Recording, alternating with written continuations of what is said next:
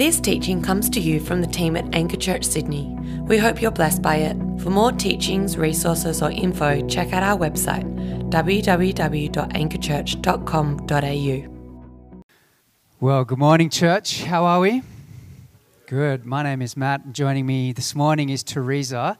Teresa is a former Compassion sponsor recipient from the city of Cebu in the Philippines, where we have four partnership centers, four local churches working with children in the Philippines, in Cebu, actually not too far from where Scotty and Ruth are ministering.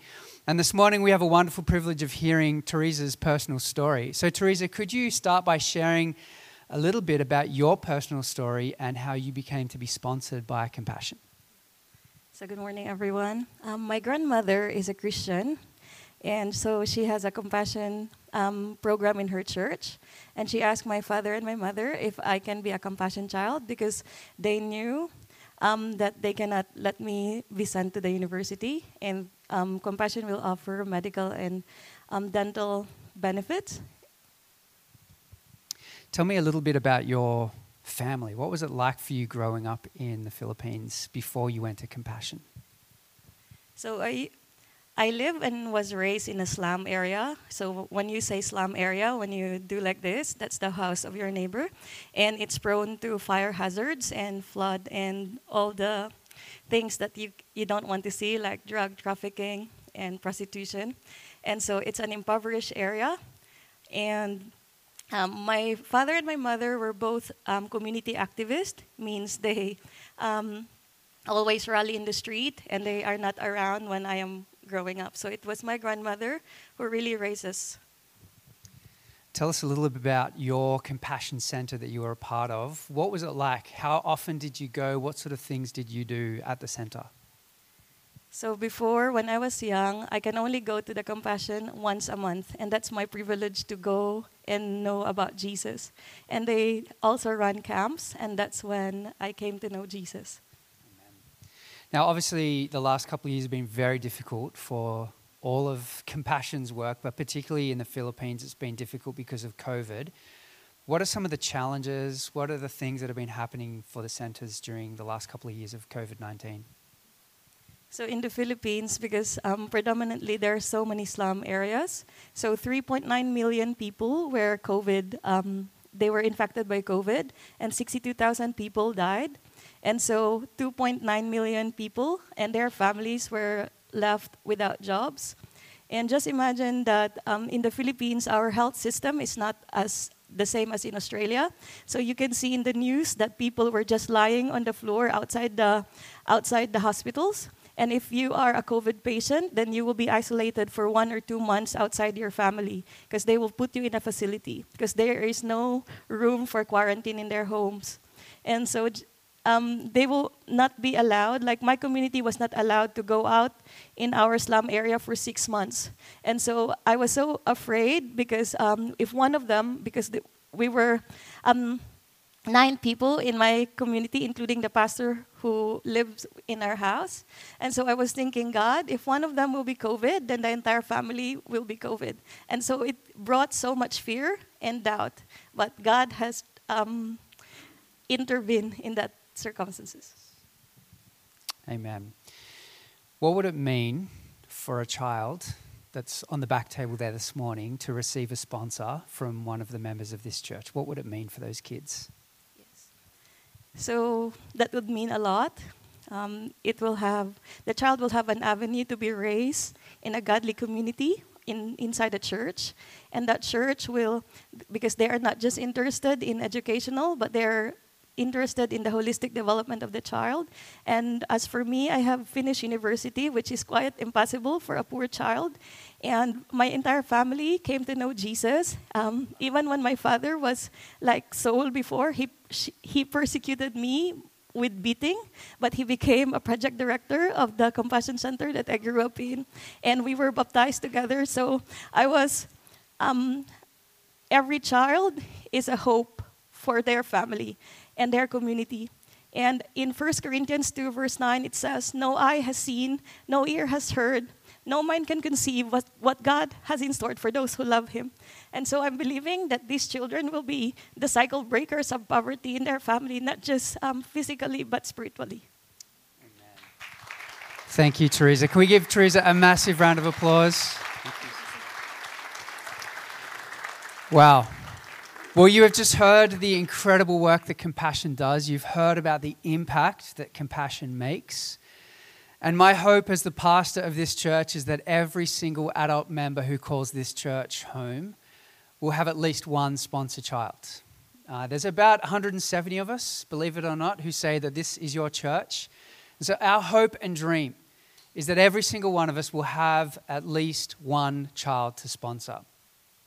Even this morning, I'm believing for 20 kids, 20 kids to be released from poverty in Jesus' name. And up the back, there is a, a table full of kids who need sponsorship. Imagine the impact, as Teresa has just described, of stories like Teresa's being told over and over again. Imagine the impact on local communities as local churches not only declare the good news of Jesus, but demonstrate it with their actions. And imagine the impact on kids and their lives. You know, poverty tells kids that they don't matter. And you can change that narrative. By sponsoring a child this morning, you can set a child free from poverty in Jesus' name and radically alter the course of their lives. This is uh, Kesha. She is one of our sponsor kids. We've also got Indago, he's from Kenya. Kesha is from one of the four centers in Cebu City. And our family, as we put the kids to bed each night, we've been praying for Kesha and Indago. We've been teaching our kids about the impact of poverty on young children. And you should see the questions that our kids ask about what it means uh, for these people growing up in slums. They have no concept of what a slum is. I had to explain what a slum is last night. And it is our firm commitment as a family to not only help our kids understand what a significant blessing it is to grow up in Australia, but also to help our kids see what it means to be the people of God who would live lives of generosity and set kids free from poverty in Jesus' name. So, my hopeful prayer this morning is that um, we would have a bunch of kids sponsored today. You can head up the back. There are profiles there. In fact, there is one young girl. Her name is Thana Shari. She's been waiting over 250 days for someone to sponsor her. There are a bunch of kids who have been waiting over 160, over 120 days for someone. And I promise you, it would make the world of difference to those kids for someone to sponsor them this morning and to know that someone in Australia cares enough to pay for them to go to a center, to be educated, to have food, and to share the good news of Jesus. It can radically, radically transform a kid's life. And so, would you prayerfully consider this morning? The cost is about $48 a month per child. Would you prayerfully consider heading to the back, per- perusing through the kids that are up there, sponsoring a child? Maybe your family already has a child and you would consider sponsoring a second or a third. There is no maximum number of children that you can sponsor and set free. So, our hope and prayer is that we would see 20 kids sponsored this morning, at least 20 kids. 20 children who can have a story just like Teresa. 20 children who can be set free from poverty. 20 children whose families can be baptized, who can graduate university, and who can be the cultural changes because of a simple decision that you have made this morning to sponsor a child and set them free from poverty in Jesus' name. Amen. Let me pray for us, church. Father, I thank you that you have been abundantly good and generous to us. And I pray that out of the overflow of your generosity towards us, you would make us generous people. God, I want to pray for all of those kids this morning who are sitting on the back on the table there who are desperate for someone to sponsor them. And I pray that you would put it on the hearts of the people of this church to play our small part in making a significant difference in the lives of young children. We thank you for the work that Compassion does, particularly at the four centers in Cebu City. God, we pray for protection for the center's leadership, for the churches that are involved, for the volunteers that lead those programs, for the people who are taking care packs to families who can't be there. Father, we pray that you would continue to bless the work of these four centers and the local churches. We ask that those local churches would be your light, your hands and feet to a community that so desperately needs to hear about Jesus. And we pray for countless children just like Teresa to have their lives radically changed as we play our part in setting children free. God, we pray that you would stir generosity amongst this community, and we ask it in Jesus' strong name. And all of God's people said, Amen. Amen. Hey, can we give it up for James Wong, who's going to be bringing the word this morning?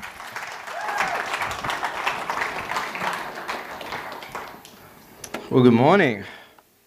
Good morning. Great to see you guys today. I want to add my welcome to Esther's and Matt's. And if I haven't met you before, I am James, as Matt said, and I'm one of the pastors here at Anchor. And would love to get to know you better, particularly if you're new or visiting. Well, I'm excited today to be sharing a message with you, particularly excited because it's Compassion Sunday. And uh, I want to share a message titled Blessed by Giving blessed by giving. But why don't you join me? Let's pray and uh, let's ask God to speak to us in this time. Oh, Heavenly Father, we thank you that you are a personal God. We thank you that uh, you promise to be near to us. And so we pray this morning, Lord, that you would speak to us. We believe that there's things that you want to say to us, things you want us to hear. And so, God, I pray that you would Give us the ability now to be still, to listen to your voice. Lord, that you give me the words to say, and that you would use this time to stir us, Lord, transform us, so that we might be more like your Son, Jesus. Pray this in his beautiful name. Amen. Amen. Well, Katie and I, uh, we just got back from a week of holidays in the Blue Mountains. Uh, we are actually expecting our first kid in about five weeks. Well, I mean, I know you can't exactly time it, so apparently about five weeks. And uh, we just spent a week in the Blue Mountains on holidays, our last holiday uh, before the baby comes with my family. And for those of you who know me personally well or my family, you'll know that I have a little niece uh, called Olive. Sometimes I post things on my Insta story about her. She's very cute, little Eurasian baby almost two years old. And so we got to spend the whole week with her. One of the days we went out to uh, a bakery, bought a whole bunch of stuff for lunch. We came back sitting out on the deck, just enjoying the sunshine and the pastries.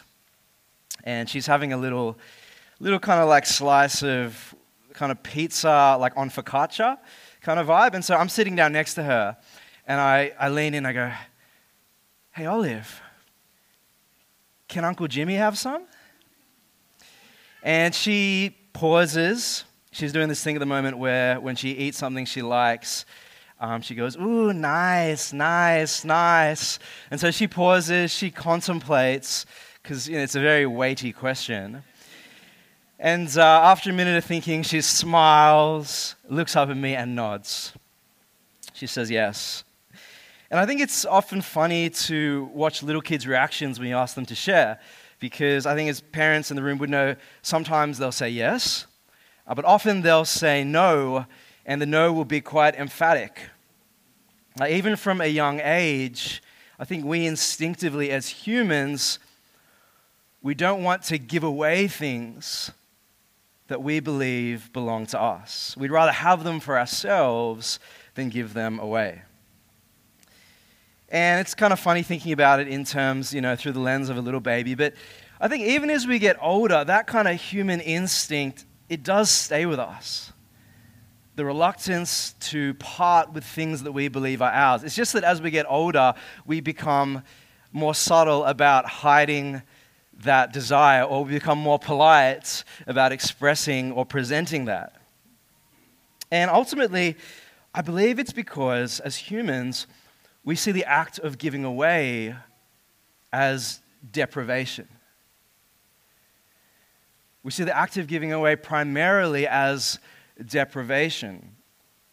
But as I was preparing this message the last couple of weeks before I went on my holiday, I came, across, I came across the words of Jesus in Acts chapter 20, verse 35, where he's quoted by Paul as saying these words.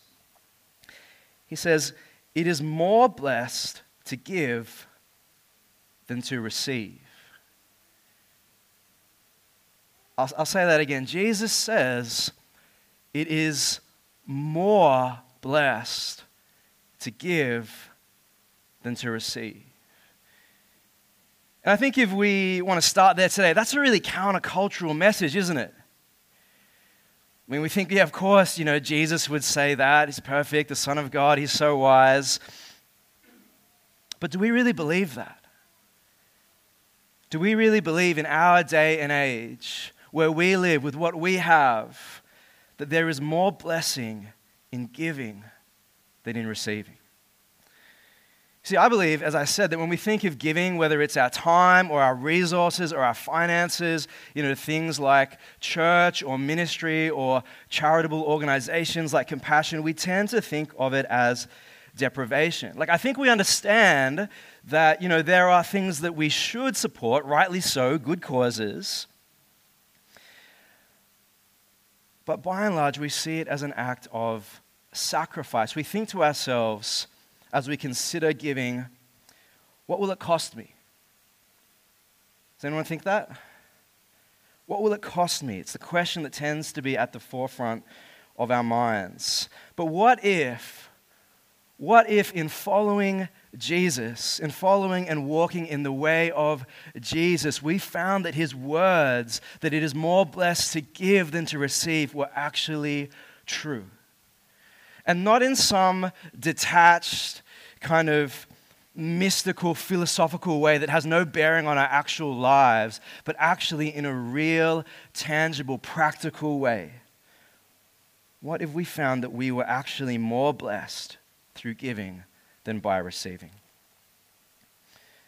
Now, obviously, things like child sponsorship, giving, and other forms of parting with our resources, of course, they involve a financial cost. I'm not trying to con you here today. We have to make sacrifices in order to redirect our resources to certain causes, certain organizations. But what if instead of magnifying the costs and the sacrifices, we instead magnified the blessing that came through the giving? And so this morning, what I want to do in the time that I have is I want to challenge our paradigm.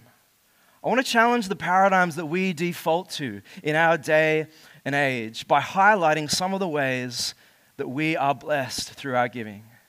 And specifically this morning, with an eye towards child sponsorship. And my hope is that, is that this will help us to view not just today and our potential act of sponsoring a child today, but our whole giving, our whole perspective, our whole framework of giving, not as a sacrificial act of deprivation primarily, but an opportunity, an invitation to experience God's blessing. So, how does our giving bless us? If the words of Jesus are true, how do we experience that in our lives? I want to give you three ways that our, blessing, our giving blesses us. And the first is this our giving blesses us by disrupting our self centeredness. Our giving blesses us by disrupting our self centeredness. See, the scriptures are full of commands to be selfless and other person centered. In fact, if you read the New Testament, you wouldn't argue that selflessness is seen to be a mark of a disciple of Jesus. And so, if you're here today and you call Jesus Lord, you want to be walking in the ways of Jesus, not just hearing his teachings, but living them out, then we want to be more and more like him. Consider the words of the Apostle Paul in Philippians chapter 2. These references will be up on the screen behind me.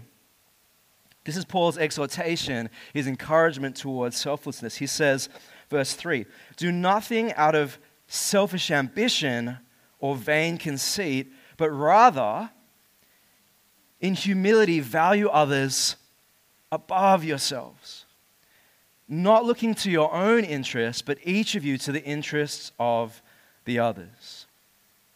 See, the context here is Paul is calling disciples of Jesus to a radical, other person centered way of living. And you might say, why? Why does Paul call disciples of Jesus to that? Is it because he wants them to attain to some level of moral standing? Is it because you know, Christians have to be good people who are better than others? No, the reason why Paul says here is because other person's centeredness is the way of Jesus. See, immediately after those verses, if we skip down to verses 6 to 8, have a look with me at Paul's description of Jesus. It says, Who, referring to Jesus, Jesus, being in very nature God, did not consider equality with God something to be used to what?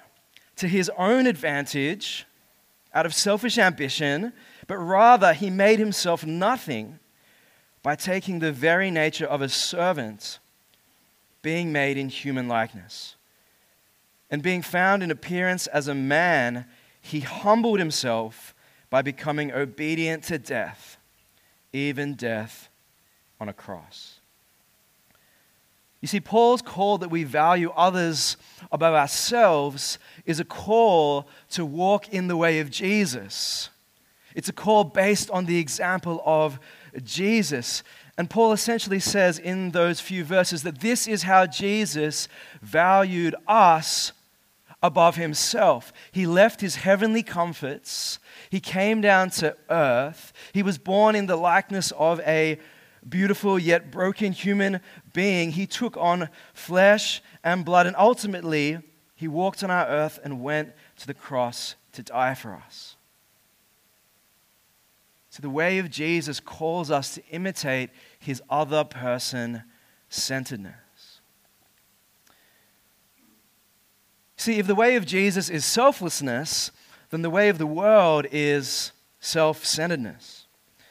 You know, if there was a world translation of Philippians 2, verses 3 and 4, I think it would sound something like this Always make sure you get what you want.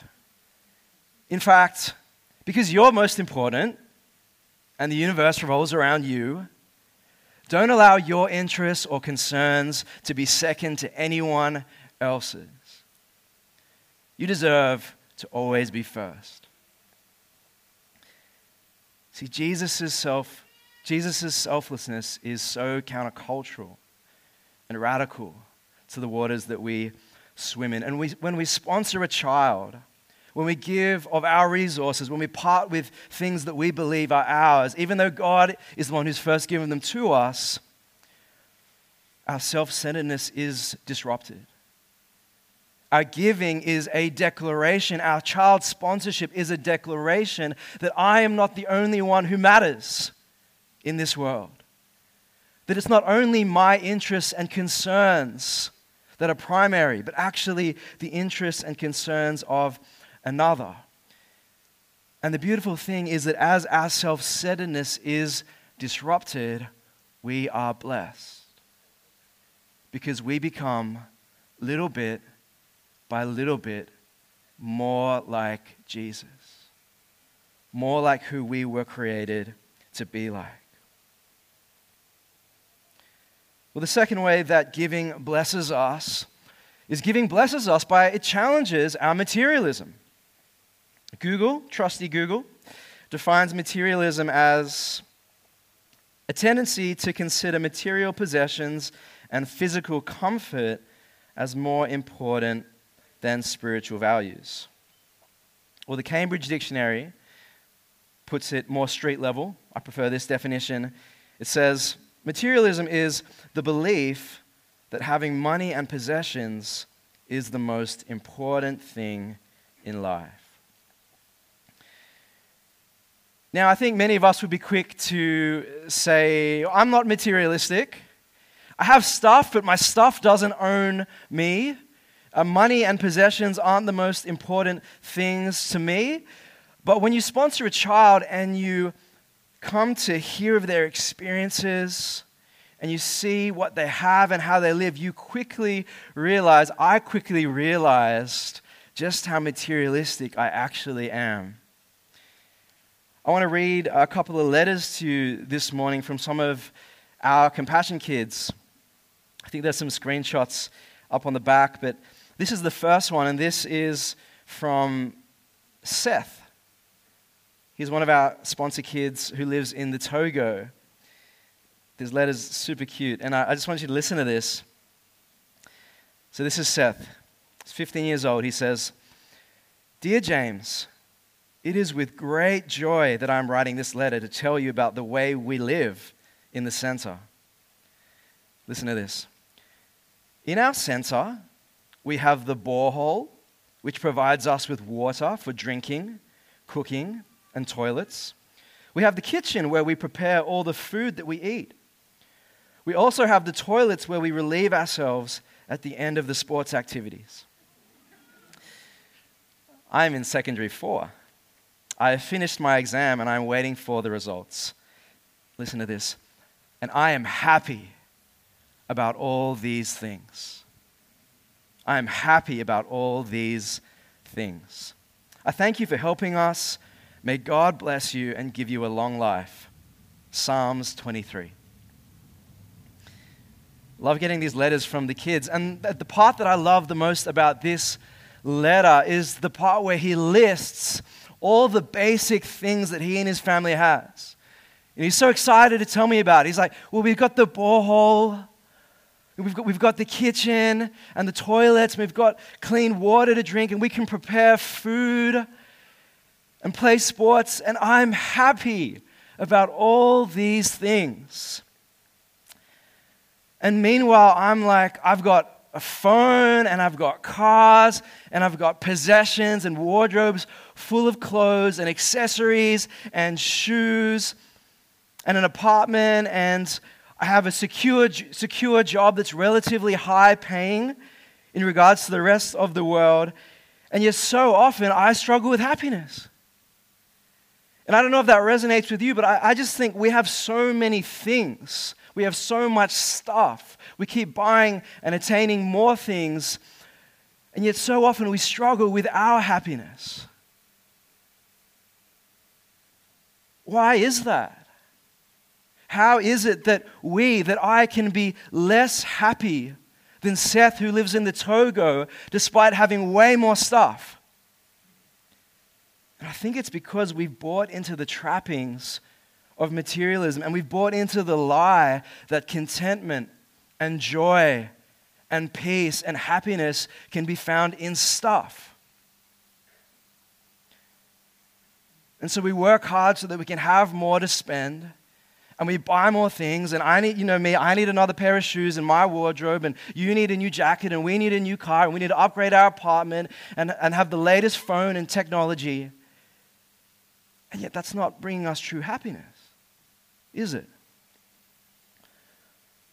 And those are the pitfalls of materialism. But what does jesus say the antidote to materialism is? What does jesus say? What does seth know? What does he have that I don't have? Well, in Matthew chapter 6, verses 19 to 21, this is the NLT, Jesus says this. He says, Don't store up treasures here on earth.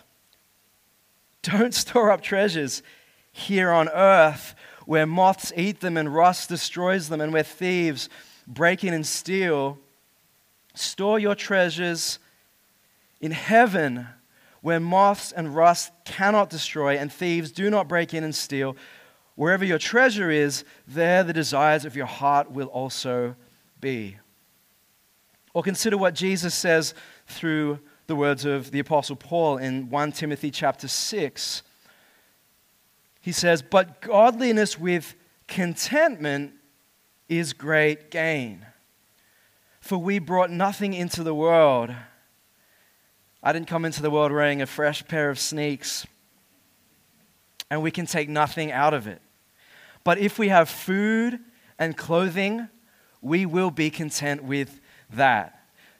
But those who want to get rich fall into temptation and a trap and into many foolish and harmful desires that plunge people into ruin and destruction. For the love of money is a root of all kinds of evil. See, Jesus says that the antidote to materialism, it's not not to invest, it's not not to accumulate or store up.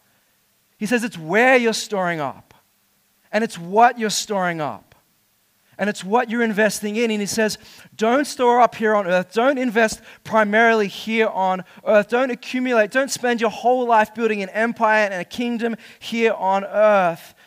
Build, store up, invest in the kingdom to come. Jesus says the goal is not to get rich, The goal is to be content. And I think if we're honest with ourselves, if I'm honest with myself, it's really easy to talk about these things. It's really easy to aspire to these things, but it's difficult to live them. And Jesus here gives us a helpful diagnostic. Like if you're wondering, well, is materialism, is that an issue for me? Do I struggle with the love of money? Do I need to reevaluate my budget? Do I need to look at my spending? How do I know? Here's the diagnostic that Jesus gives us. It's in the back end of that chapter of Matthew that I just read. He says, Where is your treasure? You see, because we don't want to be Christians who just talk the talk and say the right things. We want to be Christians who walk the walk. And Jesus gives us the diagnostic by saying, Where your treasure is, that's where your heart is. That's where your desires are. So if I'm going to say I'm not materialistic, my stuff doesn't own me, the question that Jesus says, hey, what does your life say? What does your life show? If you're truly storing up treasures in heaven, your life will show it. When Jesus calls us to be trees that bear good fruit, fruit is visible. If you have to explain to someone that you have fruit in your life, there might not actually be fruit there. Fruit is visible. See, my compassion kid, Seth, he's, he's challenging my materialism by showing me his contentment, despite the fact that he has so much less materially than me. How many of us would be able to say, I am happy about all these things if all the luxuries and non essentials of our life was stripped away and all we had was the borehole and the kitchen, clean water. And how is it that a 15 year old kid who lives in a country that is one of the least developed in the entire world and has virtually nothing compared to what I have financially and materially is possibly living a happier life than me. Materialism has not gripped him, and he has learned to be content in God and the everyday graces that God gives. So, giving, it blesses us by disrupting our self centeredness, it challenges our materialism, and finally, giving teaches us the nature of faith. And as I come up to my close, I want to read you part of another letter from a girl we sponsor called Jasmine. And Jasmine lives in the Philippines, which is where our project is as a church that we're sponsoring. This is Jasmine in the pandemic writing to us, and she says, Dear James, good day to all of you in there. How are you doing? I hope you and your family are well. Me and my family are doing well. Listen to this even if we experience difficulties because of this pandemic. But I am thankful because God always provides our daily needs. He used you in the student center for giving us foods and vitamins, fruit and hygiene kit, and I'm doing well in school, even if it's difficult because it's modular. Our new school year will start this coming September. How about in there? I have a verse to share in Joshua 1, verse 9. Have I not commanded you, be strong and courageous? Do not be afraid, do not be discouraged, for the Lord your God will be with you wherever you go. I hope that you will be encouraged by this verse. Please continue to pray for my family. Thank you for everything. God bless. Take care always. Love, Jasmine. And Jasmine I can't remember exactly how old she is. I think she might be about 11. She sent that letter to us during the pandemic last year. And you guys just heard from Teresa about the difficulties in the pandemic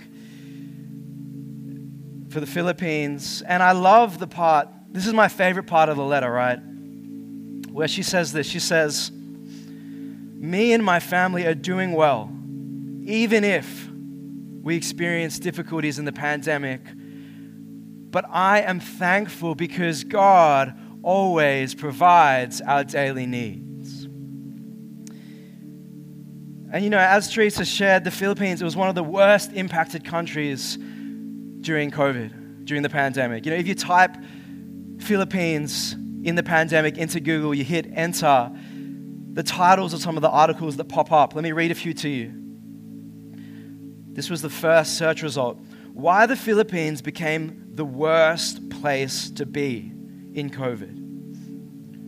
We'll scroll down a little further and you'll find this article that says pandemic pushes millions in Philippines into poverty. Now, I know that, that we had it tough here in Australia, and I'm not here to d- diminish our experiences and our hardships. I particularly had a challenging time. But the objective fact is that the poorer, more developing countries like the Philippines, they had it significantly worse. It became a terrible, terrible place to live. And yet, here is the faith of a little girl writing to me saying, But I trust in a God who always provides. And so, even though everything is going wrong, even through all these things are happening here in my country, I'm still thankful. I'm still full of faith. I'm still trusting. And you know, that's faith. That's faith. That's a childlike faith that despite the sickness, despite the poverty, despite the death, despite the access into healthcare and medication, despite her home country becoming one of the worst places in the world to live, still, she is thankful for God who always provides her daily needs. And despite the fact that our world would say, I have everything and she has nothing, somehow she is teaching me. She is teaching us about the nature of faith. And so as I as I close, just before I pray, you know, this reminded me as I was preparing this message. You know, so often when we come to giving and when we come to charitable giving or child sponsorship, you know, whatever it is, when you when you come to a day, to a service like this, when you're watching television, you see the ad come up, what, what do you feel? What do you feel? And I guess there's a range of emotions. Maybe there's sadness. Maybe there's uh, frustration at the world and the state of how it is. But I think often we feel sorry. Like we, feel, we feel a sense of, you know, I wish I could help this person. And, and if I did, how fortunate would they be that I am giving my resources to them? And as I was preparing this message, you know, I was reminded of the scripture in 1 Corinthians where it says that God uses the foolish things in the eyes of the world to shame the wise things. Quotation marks in the eyes of the world. It's not actually foolish, but foolish according to the world, wise according to the world. And he uses what the world believes and perceives and thinks is weak to shame what the world perceives and thinks and believes is strong. And I just kept thinking about that as I was preparing this message. Because you see, our world would say that these children are weak and needy. And, and yes, of course, there are needs that we can meet. I want to encourage you to do that by sponsoring a child. But see, the blessing in giving and the blessing in child sponsorship is that God is actually using these children to disciple us to disciple me. That God is using these children who the world would say, you should be sorry for them because they have nothing compared to you, but yet they are teaching me about the nature of faith, the trustworthiness of God, what it means to be content, and to live free of the shackles of materialism.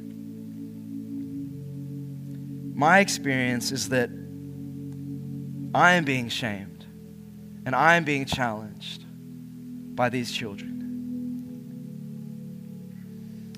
And so we typically think that, you know, sponsoring a child, giving is about depriving ourselves.